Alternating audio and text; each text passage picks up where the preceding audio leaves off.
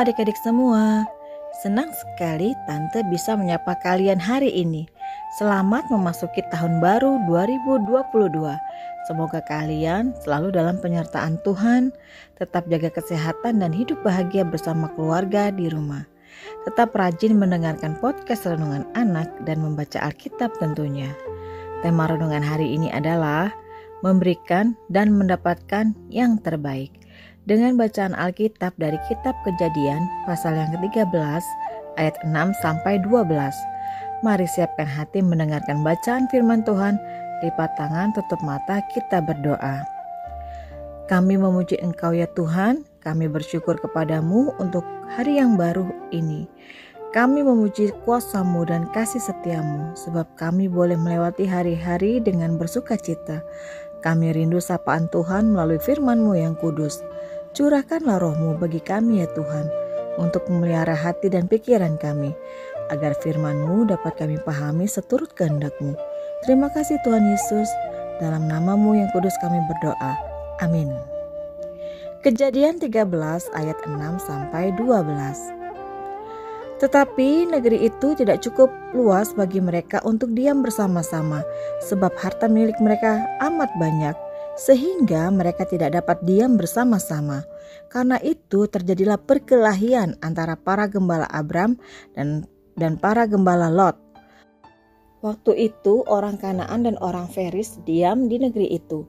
Maka berkatalah Abram kepada Lot, "Janganlah kiranya ada perkelahian antara aku dan engkau dan antara para gembalaku dan para gembalamu, sebab kita ini kerabat."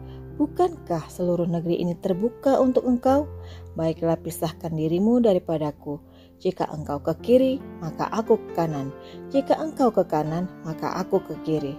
Lalu Lot melayangkan pandangnya dan dilihatnya lah bahwa seluruh lembah Yordan banyak airnya, seperti taman Tuhan, seperti tanah Mesir, sampai ke Zoar. Hal itu terjadi sebelum Tuhan memusnahkan Sodom dan Gomora. Sebab itu Lot memilih baginya seluruh lembah Yordan itu. Lalu ia berangkat ke sebelah timur dan mereka berpisah. Abram menetap di tanah Kanaan, tetapi Lot menetap di kota-kota lembah Yordan dan berkemah di dekat Sodom. Demikian bacaan firman Tuhan hari ini. Adik-adik, hidup manusia tidak lepas dari pilihan. Tuhan menciptakan manusia sebagai makhluk yang memilih. Artinya, manusia diberikan hak oleh Tuhan untuk membuat pilihan-pilihan dalam hidupnya.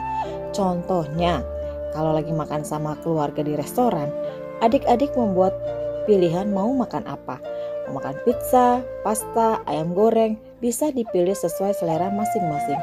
Contoh lain, adik-adik bisa pilih hari Minggu mau ikut kebaktian atau bermain saja. Itu juga pilihan kita masing-masing.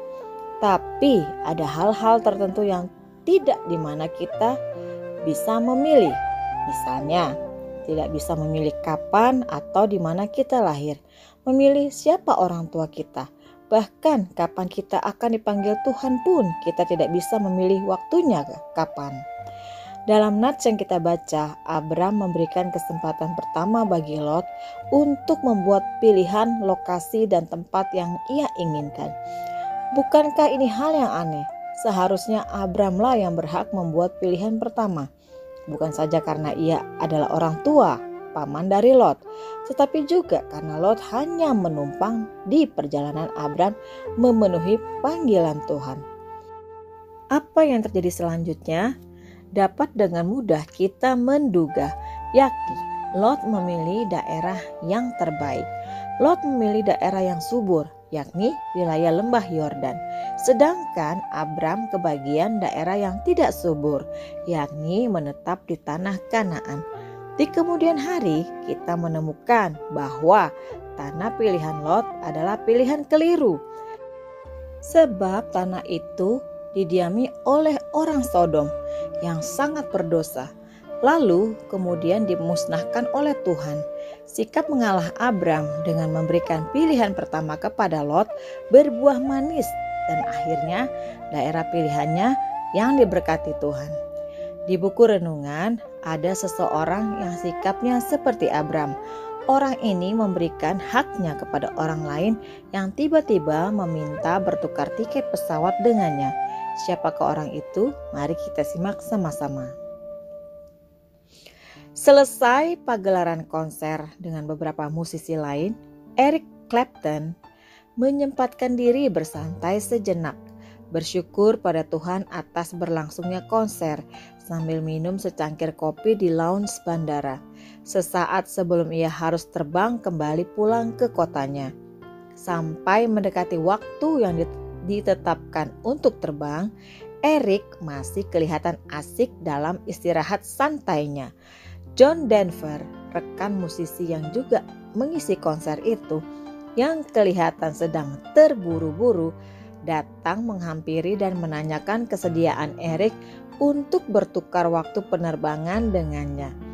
Erik yang merasa tidak ada alasan yang memburunya untuk segera terbang, mengabulkan permintaan John dan menyilahkannya untuk menggunakan jam terbangnya dan mereka pun bertukar jam penerbangan.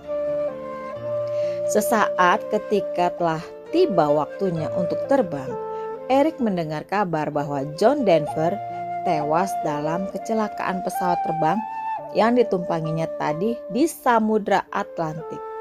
Eric begitu berduka atas kematian John Denver.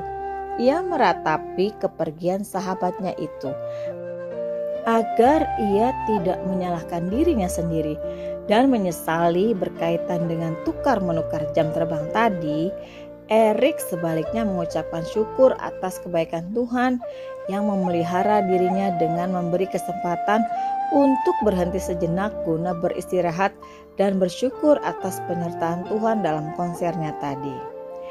Nah, adik-adik belajar dari sikap Eric Clapton dan juga sikap dari Bapak Abraham Mari kita juga sama-sama mengucapkan rasa syukur kita kepada Tuhan. Aku selalu bersyukur kepada Tuhan. Sekali lagi, aku selalu bersyukur kepada Tuhan. Mari kita berdoa. Bapa di surga, kami tahu Tuhan senantiasa memberikan yang terbaik bagi kami seturut dengan kehendak Tuhan. Tolong kami untuk senantiasa mensyukuri kebaikan Tuhan dalam nama Tuhan Yesus, amin. Demikian renungan kita hari ini memasuki tahun yang baru, kita juga harus membarui sikap kita dan kita selalu bersyukur kepada Tuhan atas berkat dan penyertaannya. Tuhan Yesus memberkati.